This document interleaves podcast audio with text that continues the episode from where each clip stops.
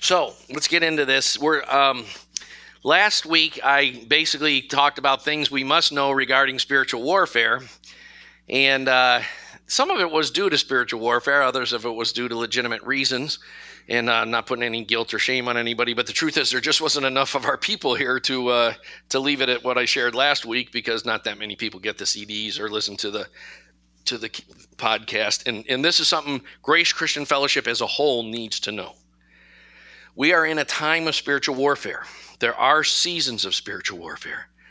And those seasons of spiritual warfare uh, usually coincide with times of outreach or times of advancement in the Holy Spirit. And we'll look at that in a second. But as to there being seasons, this is a different I, I, scripture. I shared some scriptures that showed that there were seasons of spiritual warfare last week. This week I'm using a different one just so if you were here both weeks, you're getting something new. Therefore, humble yourselves under the mighty hand of God, that he may exalt you at the proper time. That's a season word, right? Casting all your anxiety on him, that's Christ, because he cares for you. You got any worries? The word casting means to roll it off of yourself. You got to somehow get it off of yourself and get it onto him. Sometimes we need help getting it off ourselves and getting on him. No, no problem with that. But that's what we we've got to we've got to let the Lord carry the burden. Whatever the burden is, the burden of our guilt, he he took on himself. The burden for the world is his is his burden, etc. Whatever his burdens, whatever is causing us to be anxious, we got to cast it on him because he cares for you. And guess what? He can care for me and he can care for Sam better than he cares than Sam can care for himself or I can care for myself. I try very hard to be a good pastor. But Jesus can care for Sam better than I can care for Sam.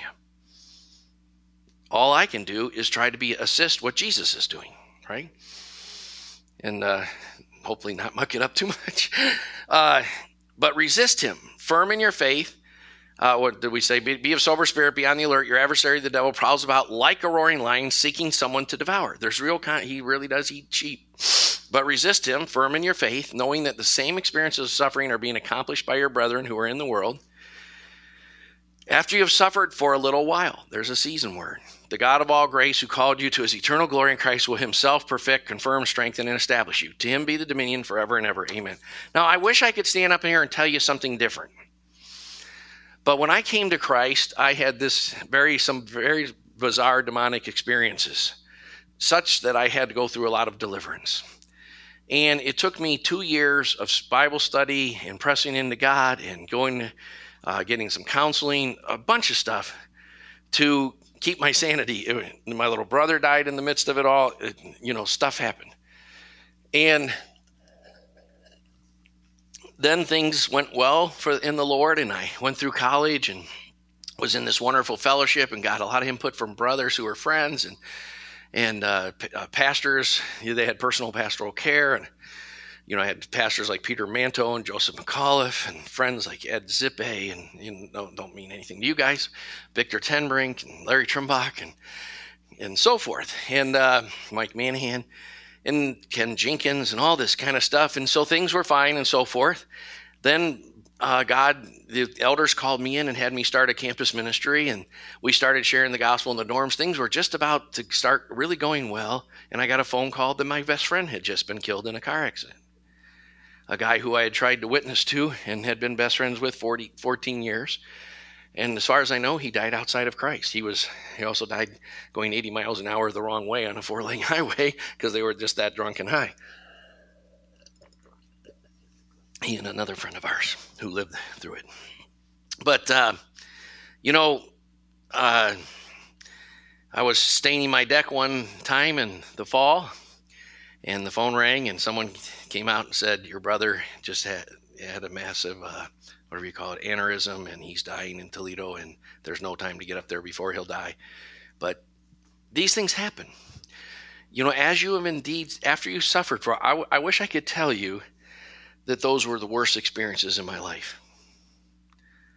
But the Bible says that God causes all things to work together for the good of those who love Him and are called according to His purpose. Many of you know that after 17 years of growing in the Lord, I kind of self destructed in the ministry and went through a very tough season for a long time. All I'm saying is, you know what? The hard times Ecclesiastes says, "Why do you ask, why do you say that the, these times are not as good as the former times? It's not from wisdom that you say this. The dark times are the good times."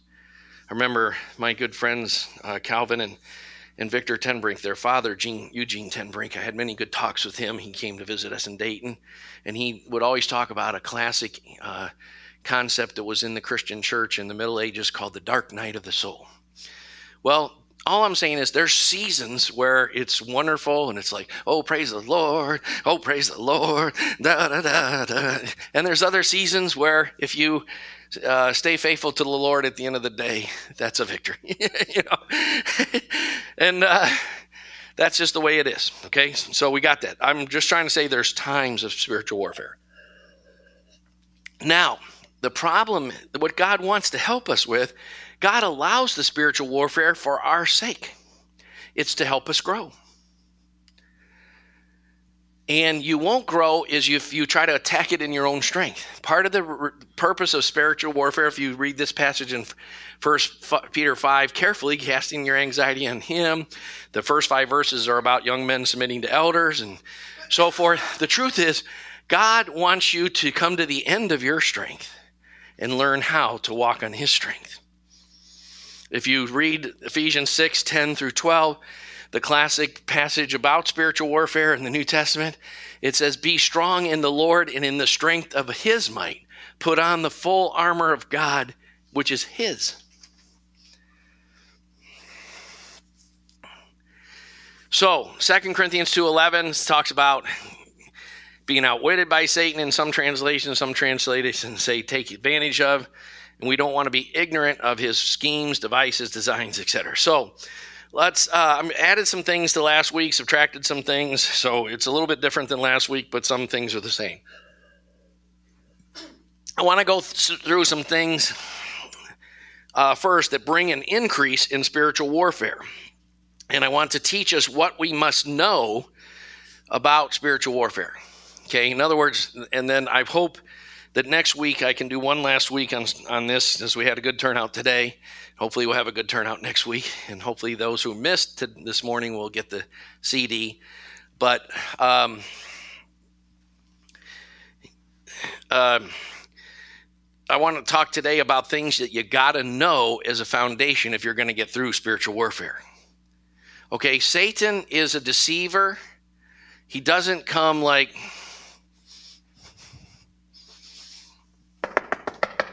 hello kent edwin Satan calling. you know, the, the, this is going to be a test for the next 60 seconds. The, you know, the, the problem is not in your set. Okay.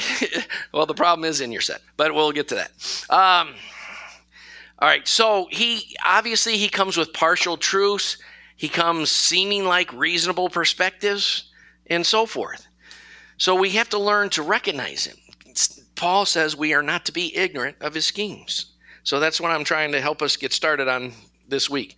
I have noticed that a, a major sign of growing in the Lord is that you're less knocked to and fro when you go through times of spiritual warfare. Hey, can you get me some more ice water? I drink, t- I ate too much salty food for breakfast. Would you mind? Thanks. Should have followed Kent's advice and just gotten just a little something. All right, so uh, Edwin was there to protect me. I don't know why. No, I'm just kidding. no, it's just my fault. All right, just kidding. All right, so some things we need to bring an increase in spiritual warfare, or things we need to do to things we need to understand that that that bring an increase in spiritual warfare. In other words, why do we have increases in spiritual warfare at different times? Okay, so the first thing is you have increases in spiritual warfare anytime you have some degree of breakthrough or outpouring of the Holy Spirit, like when you first get baptized in the Holy Spirit. Or actually, when you first even believe that the baptism in the Holy Spirit is from God. You'll have an increase of things trying to keep you off the path of God for your life. Now, that's not just because Satan's such a nasty guy. You need to understand God is sovereign in the there is a satanic kingdom and he has demons and he has angels and he allows them and he will never allow you to be tempted beyond what you're able. 1 Corinthians 10 13, no temptation has overtaken you, but such is common to man. And God is faithful, who will not allow you to be tempted beyond what you're able. But uh, there, the Holy Spirit actually allows you to go through seasons of temptation. The reason you need to be in the Word, the reason you need to build habits of accountability, the reasons you need to learn how to walk in the light with the right people and all these kinds of things is because you will be tested. The Psalms say every word of God is tested as silver refined seven times. If God begins to show you some things for your calling and gives you a burden or whatever, it will be tested as silver refined seven times. We have such an instantaneous mentality. I would rather you know, this this may sound silly. I hope I hope uh, John and Leah don't mind my using them as an example. But I've I've said to them, you know what? If this year at Kids Rock, if we just have a good reputation with um, Miss Welch, is that her? Yeah. And uh, sorry, uh, don't put, don't. I should get that. Is that her name off the tape in case she ever hears? It, but probably won't. Um, with the school, if we've helped a few kids, uh, if we've started to build, see a team come together, all of that would be tremendous fruit. You know, at Rock Campus Fellowship last year, my goals were to become a student group, which took us four or five weeks into the fall semester, to have some meetings. We learned by trial and error how to have a much better. We have a much better format for our Tuesday night meetings this year, and uh, we have a much better team put together and, and, and everyone is free to do what they do best. And, and it's going to be much more fruitful this year even though we had a teeny bit of fruit last year a few a few people. That's great. You know we're we have this instantaneous thing in our culture. But ground gain inch by inch is not soon lost.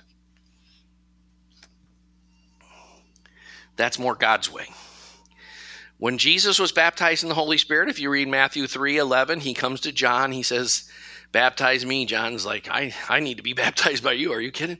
And they they do it anyway, and the Holy Spirit descends on Jesus. Thank you, Sydney. And um, then Jesus goes out and starts proclaiming the kingdom. And not, right? Then Jesus was led by the Holy Spirit into the wilderness to be tempted by the devil. Now, if Jesus needed that, how much more does Greg and John and Olga need that? Right? We need it. The reason that Satan and his demons exist is we need them. We we won't become very uh, solid people if we don't overcome the devil. You know, in First John chapter two, he writes to three types of spiritual ages: children, young men, and and uh, and fathers. And he says something slightly different to the children each time and to the fathers each time. But to the young men, he says the same thing both times. He says, I write to you because you're young and you're strong. You, you know the word of God and you've overcome the evil one. As you get strong and the word of God abides in you, then you get a chance, like Jesus, to use the word of God in the wilderness to, to to, to stand on what the word says about reality instead of what your feelings and demonic spirits and emotions and so forth. And you look, learn to put your reality in God. Everybody has to go through that process. Okay? Now, myself, because I was into the occult and drugs and so forth, yeah, that process may be a little harder for some, but it's the same process for everybody.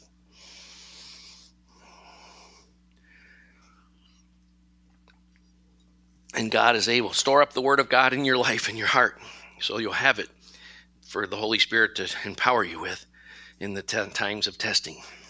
So, the first time that the first reason spiritual warfare increases is when you have breakthroughs and outpourings of the Holy Spirit. If when you get baptized in the Holy Spirit, expect you're going to have uh, when you go through a, uh, your first major deliverance session, expect that Satan's going to come along and say you're you know you're going along God's path for your life and he's just going to say I want you to worry more about school and or you need to worry about whether you have a girlfriend or not. He's going to try to steer you off the path. You need godly people around you and the scriptures and you need to understand that if you're if what what you're going after is producing the joy of the Holy Spirit, then it's from God. And if other brothers are confirming it, if it's growing in insights in the Word, but I've seen Satan will take you off the path by any means. Jesus said, "Satan comes and he has nothing in me." But none of us can say that. Anybody can say that in this room? You can finish the message, right? Satan comes, and, but he has nothing in me. As long as he has something in us, he can he can use that what he has in us. So we have to stay humble. We have to cry out to God, and we have to say, "Keep me on the path." And and when a brother or sister, we have to learn how to hear the word against ourselves. Some people never get on the path because every time someone confronts them, they but but but but. That's how you know the sheep from the goats. The goats always say but but but, and then you can't give them any help because you know every time you know I got fired from my job, but it was their fault. Uh, you told me I don't manage my finances, but you don't understand, and and you were confronting me about this, but but oh my God, the, Pastor John and Pastor Greg, they just don't understand me. But, but, that's how how you never grow. The self deception is actually one of the major themes in the New Testament, and a self deceived person always believes their perspective over spiritually healthy people's perspective.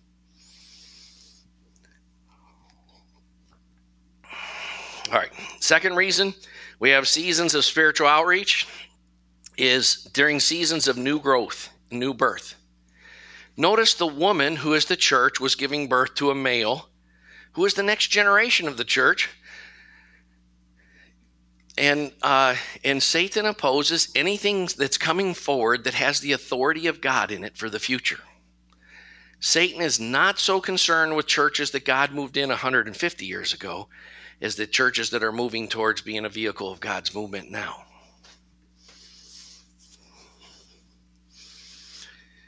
John 3, 3 through 6. Um, most of you know these verses, but uh, when you're born in the natural, you're born out of water. When you're born in the spiritual, you're born out of the Holy Spirit. Okay? Now, when new birth is to occur, the, you have to develop we have this very you know unfortunately the, the the whole revivalistic mentality that's partly started in the days of Whitefield and wesley but really was augmented by the t- days of Finney. It had some great things. Believe me, I've read the revival lectures of Finney, love that stuff. However, this idea that, that all conversions are instantaneous and, and as a result of coming forward at an altar and praying the sinner's prayer. Unfortunately, that we don't go back and study those guys and see how much content they had in their message and how much they were actually preaching to people who were thoroughly pre evangelized, who'd been in church 30 years and knew the gospel and so forth, but had just never really been born again or quickened. In other words, it's not the same thing. You know, we, we have people who've never heard anything about Christianity. We have a gospel presentation that has a teeny bit of the gospel in it, and they come forward and pray because the Holy Spirit is knocking on their door. But we, it's it's kind of like we've uh, taken a baby that's been in their mother's womb for about four weeks and tried to t- take it out of its mother's womb and make and cause it to live. It's not going to happen. Now I'm glad with modern science and everything else that babies that are halfway through the pregnancy can still make it some days. But what Jesus is saying about being born out of water and out of the Spirit, you develop in Christ in an atmosphere of the Holy Spirit. Just like in, in the natural, you'd grow up in a sack of water. Amniotic fluid is 98% water. And the longer you stay in that water, the chances are higher and higher and higher that it'll be a healthy birth. Now, up to a certain point, because the baby has to come forth and begin to grow up on its own very gradually. Same way in the spirit. Okay? It's people always going like, I'm going to go save my friends by, you know, uh, I'll be a stripper at a bar and and then I'll witness in between dances. you know, and, and I just go like, what? you know, uh, you know, if God is drawing people, He'll draw them to the turf of the Lord, so to speak. We are supposed to be, the reason we go through spiritual warfare when a time of birth is because God doesn't want Grace Christian Fellowship living as a temple together of the Holy Spirit. yes, it, he doesn't want us helping each other mow the lawns, move uh, from you know help one another move into new houses, what uh, pray for one another, counsel one another, and all that. He especially doesn't want us to do that walking in the Spirit. You know, it's possible to be very active in the church and, and not really walking with God, but just read about the church in Sardis. But he does not. If we we have a the more we have a group of people who are seeking God, being filled with the Holy Spirit, going from glory to glory, getting set free of besetting sins, uh, walking in humility and mutual love and service and so forth, the more He's pleased to dwell here, the more this itself becomes the very place where people get birthed into Christ. Not instantaneously, but pro- in a process. That's if you really study it out, New Testament, you'll see that that's a much more biblical way of looking at things. Now, so believe me, uh, the, a lot of the spiritual warfare that we go through is for the people we're reaching out to to get some kind of offense or or hear something weird or whatever that causes them to pull back. The other thing that Satan wants to do is cause the people who are coming here to not really be walking with God. But the more we press into the things of God together, the more God can use this as the sack of development for people to be birthed in Christ. And this is even this is was true in the early church you, in the New Testament, you see them baptizing people very quickly and so forth. But by the second and third century, they had actually moved to things like uh, 12 week catechism classes, a whole year catechism classes. You had to go before the elders and, and, and declare your desire to renounce Satan and, and everything that was of the occult and, so, and, and the cult of worship of Caesar and everything like that. Why? Because you have to fully go through the door of Christ on his terms. We have changed it to oh, just pray the sinner's prayer, and you can. Well, most of the rest of the terms can be yours. That that's that doesn't really set people free. So you go through more spiritual warfare when when the church you're part of is in a time of new birth, growth, and outreach. That's when the accusations against the leadership and the accusations against the brothers you live with and and etc. increase. Three, seasons of decreased individualism and increased missional community. We live in what uh, Joseph Hellerman and When the Church is a Family calls a cult of radical individualism. It's all about me and Jesus and my perspective about my old friends and about my music and about my lifestyle and about my perspective on everything. Me, me, me, oh praise me, oh praise me, all ye nation. We we have been we have been indoctrinated. I you know I was reading a thing about narcissism, and I've been wanting you know John happened to mention the thing about Coke makes you happy or whatever, and uh, so I've been this this article on narcissism says that what the advertising industry tries to do is create an insecurity in you, and then say your their product is the answer. You know, oh you have bad breath and therefore you need scope. And I've been watching in like commercial after commercial, you know, even when the, the way they sell cell phones is you're like your cell phone's not as cool as, the, as someone else's, you know, and you got to get a, you're, you're you got to catch up with the cool factor, you know. They tr- you know it's they try to appeal to your self worth being built in their product.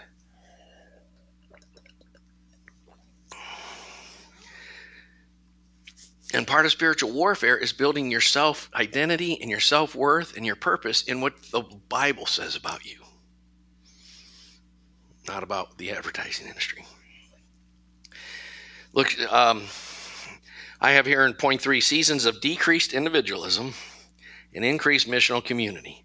In other words, if you're increasing in belonging or accountability or service or practicals of the crucifixion, where you're less, you know, less, where you're more dead to sin and alive to Christ, if you're learning how to function in teams of teamwork, uh, if you're increasing in in a in a healthy relationship of father son formation, if you're if you're signing up to, you know, gee, I signed up to do Whiz Kids, and then all this terrible stuff started happening. Well, duh, you know. So I can't. So you call Leah and you go, I can't make it this week. My, I got a hangnail, uh, you know, and uh, the sun's in my eyes, and it's so hot out, and uh, and I didn't get my homework done, and the dog ate my homework. so, you know, well, yeah, because you tried to take a step forward in Christ, right? Uh, fruit bearing, all these things, you know, cause uh, cause spiritual warfare because God's goal is what John the Baptist said He must increase and I must decrease. Luke 16 12, if you don't ever get this scripture deep into you, I don't think you'll ever amount to anything. Uh oh, pastor's putting a curse on us. Well, not really. Jesus said it. I, I'm, I'm going that far. If you don't understand this verse, you'll never amount to anything. Luke 16, 12. If you've not been faithful with what belongs to someone else, who will give you that which is your own? Now, you have a calling to, to be a businessman. First, work for someone who's a successful businessman and make it your total goal for his business to become very prosperous. You want to be a successful pastor? Help a pastor who's, who's successful and make sure it's how the Bible defines success. You know, uh, it's there's a reason why little boys want to be like their dad. It's an it's a process God want, wants you to have. You know, I'm uh, 39 years in the Lord. I'm hoping that next year is my 40th year. i am really investing a lot into trying to lay a foundation of us getting up to 40 or 50 people in this coming school year because I'm hoping it'll be the foundation of birthing something very significant in the next years. And I'm trying to invest in certain people a lot of time and effort for them to become leaders in Rock Campus Fellowship and Kids Rock House and, and other outreaches that we're going to have. But I am so happy that of my 39 years in Christ, more than half of them, I've not been the senior pastor and I was building someone else's ministry. From the, the from the first nine years, ten years in Bowling Green, to the years with Pastor Brown, to the years in the vineyard, etc.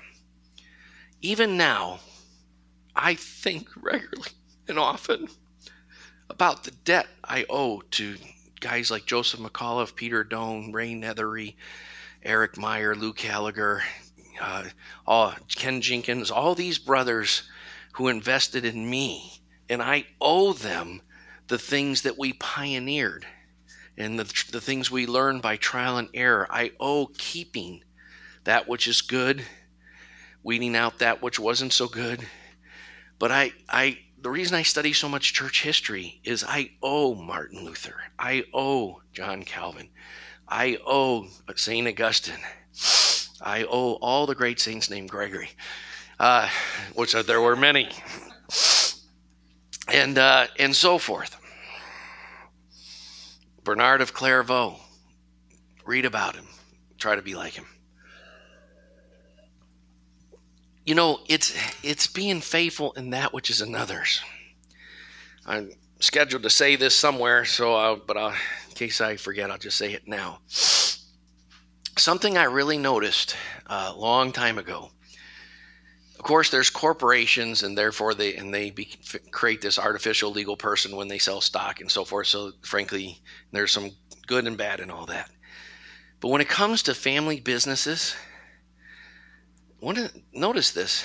One of the things that happens is that a family business succeeds most when the second and third generation have good integrity they're faithful to what their father's best points were, and they and they correct his worst points. That's what I love about John. He's actually able to take a lot of the stuff that he's learned from me over the years and put them with more balance and wisdom and so forth. He doesn't struggle with some of the character things I struggled with young because his mother brought him up right. but, uh, uh, you know, look, you know, uh, you know, Sydney works for a company called Shepherd Chemical. it's a family owned company that's really doing great in its second, third, and fourth generation. What is it, third or fourth? Fourth generation. When we were doing the when the we were doing the the special events like the the thing we did the uh, gotta move or whatever down there on August first, and I was uh, part of the team that was raising the prizes and so forth. Uh, Carla Lee and I did most of that. Um, the the highlight for me of the whole thing was this conversation I had, uh, two conversations I had. One with the granddaughter of Vic Casano, and the other with the granddaughter of the Brennan family who started Jack's Aquarium. And I asked them some questions about their father, and I reminded. Uh, I sent an email to the to the Casano girl, lady. She's she's you know adult. She's head of one of their departments, and uh, about an ex- uh, some experiences that I had with Vic Casano many years ago, where he would come to our car washes, and, and the suggested donation was three dollars, and he'd always give like twenty five dollars.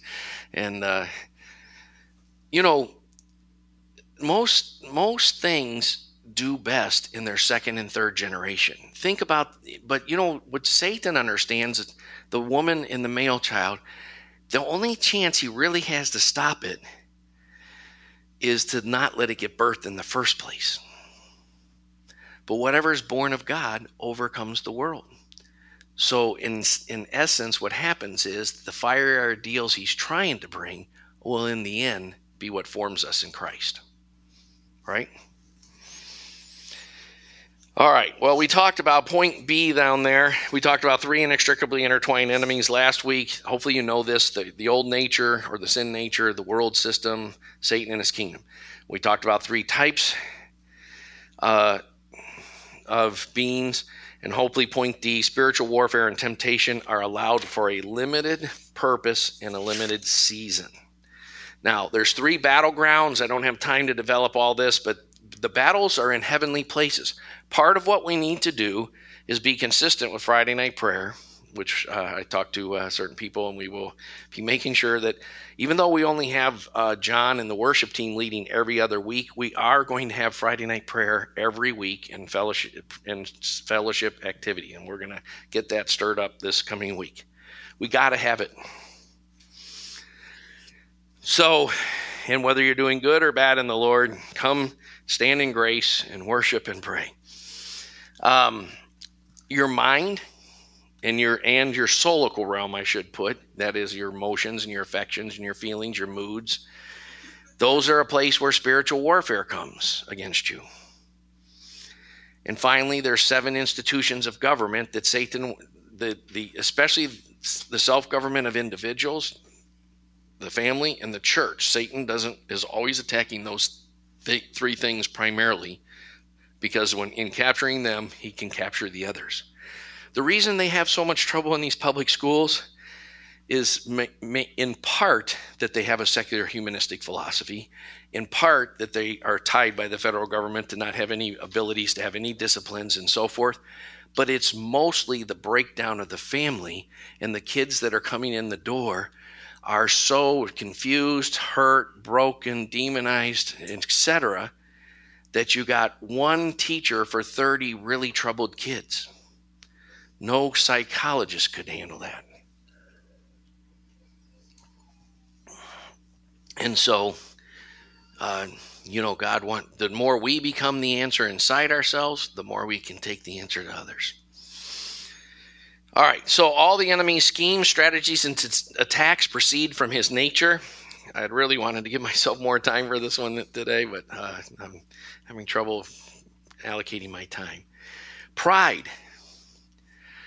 You know, Proverbs 18:1 says, "He who uh, separates himself seeks his own desire." Obadiah 3 says, "The pride of your heart has deceived you." Rebellion. Isaiah 53 5 says, All we like sheep have gone astray. Each of us has turned to his own way. If you, if you uh, can't take instructions from your boss at work or your father in your family or your uh, instructors in school and you're always complaining about them and so forth. You know what? Even when Pharaoh is your instructor, you're to have a, a respectful attitude and do the best job you can on the assignment. right? Moses grew up in Pharaoh's courts. God, Daniel was in Babylon. Believe me, in the schools that he attended, he fought through and knew his Bible and kept his Hebrew worldview and and that and walked with God. But he had to. But God ordained that he would know all the wisdom of the Chaldeans. God sends people to worldly schools to become doctors and lawyers and economists and accountants and uh, programmers and computer engineers and marketing majors and business uh, entrepreneurs and so forth. Isaiah 53 5 says, All we like sheep have gone astray. A, a, a humble guy can find spiritual authority everywhere. Now, God doesn't want you to submit to your, your atheist philosophy teacher's worldview or to not read the Bible because he says you shouldn't read the Bible or to believe his views of the Bible. But he, he has called you to, to do the homework and get an A and, and be an honor student. Unbelief. It takes many manifestations, and there's many kinds of attacks of unbelief. In Genesis 3, one of them, you know, he says, Indeed hath God said. He accuses God. Anything that questions whether God is just or God is right or that questions God's character at all is right from the serpent's tongue. You're French kissing with the devil when you buy that stuff. Yuck. So, um, I got that from uh, one time I was with a preacher who, who, was talking to this guy who was a really, really severe alcoholic, and he was drinking his vodka while he's talking to this preacher. And the preacher said, Every time you put that bottle to your lip, you're French kissing with the devil. And in his spiritual condition, he was. You know, Matthew 4, the serpent says, Indeed, hath God said. He said, and then he says, If you're the Son of God, Satan will attack your identity. Oh, you've done too bad of things. You can never be forgiven. I remember feeling like that when I was a baby Christian. And there's no way out of that except to take your stand on what God's word says. Because no matter what your sin is, you'll think it's the one that's unforgivable. You know, I had this friend, Mike Manahan. He was an Eagle Scout and they got in trouble one time in their whole life. And I used to think, how can you do that? the only ones. But you know, like, you know, if you want to buy into it, oh, I crashed bottles in the street and broke them. Uh, you know, what are it took? I was a Christian, and it took me five years to overcome lust or to overcome uh, gluttony, or uh, that's that's my credentials right there. Uh, you know, nonsense. One of the things you have to do to grow up in the Lord is you have to, to never make peace with your sin nature, but make peace with the fact that you're a sinner. And God's not like, oh, oh my goodness. It took me, you know what? I don't know why, but God had to nearly beat me to death before I came to Christ. My parents became Christians seven years before I did, and and they made me read all these Christian books all the time, like by David Wilkerson and Run Baby Run and, and all the the cross and the switchblade and those were my punishments and uh, and the Satan Seller and then I had to go to the all these crusades. I didn't know that it, later I'd be glad that I met Dennis Bennett because I was uh, on drugs and I was like Dennis Bennett. Oh my God, he's talking about the Holy Spirit and stuff. What a whack, you know. you know, I was lost, but you know, but you know, I could beat myself up forever about it. Gee, it was the truth was right in front of me for like seven or eight years. You know, God started not my head. I went to see Billy Graham in 1972, and I sensed something. I thought maybe what he's saying is from God, and you know, well, God had to just about kill me. And finally, a couple years later, I, I said, okay, I give up. I'll become a Christian. you know, you, you know what? Satan wants to attack your identity, and you are this. You are cho- chosen of Jesus Christ for no good reason that will ever be explainable. because he said so. You didn't choose me, but I chose you. Jacob I loved, Esau I hated. You didn't choose me, I chose you and appointed you, predestination, election, and so forth. God decided to have mercy on me. Now that doesn't make any sense. You could, if you want to get in all this humanistic crap, I you could, you know, I yeah, I probably was the worst perverted, wicked little imp in my high school. But that doesn't matter. What matters is he died on the cross and rose again, and he opened your eyes to say, Save me wasn't very spiritual, but it was desperate. you know, help! That's that's what it means to become a born again Christian. oh my God, I'm a wicked sinner, and Satan's got me. I'm I'm confused. I'm lost. I I'm hateful. I'm a nasty, mean person. I pull the legs off frogs. You know what? you know, save me. Unbelief the god you know that is the gospel. God jesus granted you confession of sins. He granted you conviction of sins. I wasn't con- was i concerned about my sins? And sometimes it's gradual. I can remember in high school i i, uh, I gotta stop soon but you know and i'll pick it up with uh, next week i'll just get into these seven these seven areas that satan comes to us through. Because they come out of his character. But god comes out of his character he convicts us. No one can come to me unless the Father. He draws us. It doesn't matter if that drawing, if you kicked and screamed and, and had a temper tantrum for, for seven years, 10 years, 20 years. It just matters that finally you go, okay, I give up. Jesus, be my Lord. And then you can testify at church next week. I've been looking for God all my life. And I'm huh, true, true seeker. I received him. Well, God's going to have to work on the process of sanctification to quit making you a liar. you know, my friend John Buzak is, uh, who's one of my many friends who died young. Uh, unfortunately, we, we lived terribly. But he, he says, Are you going to the, the graduation parties next week? And I, I was like the partyingest animal in the whole high school. I, I don't even know why he asked me that. And uh, but I was starting to think about God and read the Bible, and I was a little bit convicted and a little bit confused, and totally. And I go, I don't think so. And he goes, Why not? And I said, There's going to be a lot of sin in there. And then I, I, went, there's, I kind of stepped out and looked at myself like, going to be a lot of sin in there. What the hell? Where did that come from? And he goes, Yeah, that's the reason I'm going. And I said, I don't even believe I said that. you know, so anyway, you know, the whole, all I'm saying is this you may feel like you're the most wicked sinner in this church. And you might even be in the top 10. All y'all, none of you can, can pass me, but, but the truth is, it doesn't matter. It doesn't matter if you were Kip Miller, whose nickname was Arrow because he was so straight back when straight meant you didn't drink or any, or smoke or or you always went to church and read your Bible and, and were nasty nice. Or if you, the fact is, he had the same sin nature I had. And God had to go to different, God was bigger than both of us and got both of us. He has to get those self righteous kind of guys out of their self righteousness, which is nowhere. And he has to get all the party animals out of their partying, which is nowhere.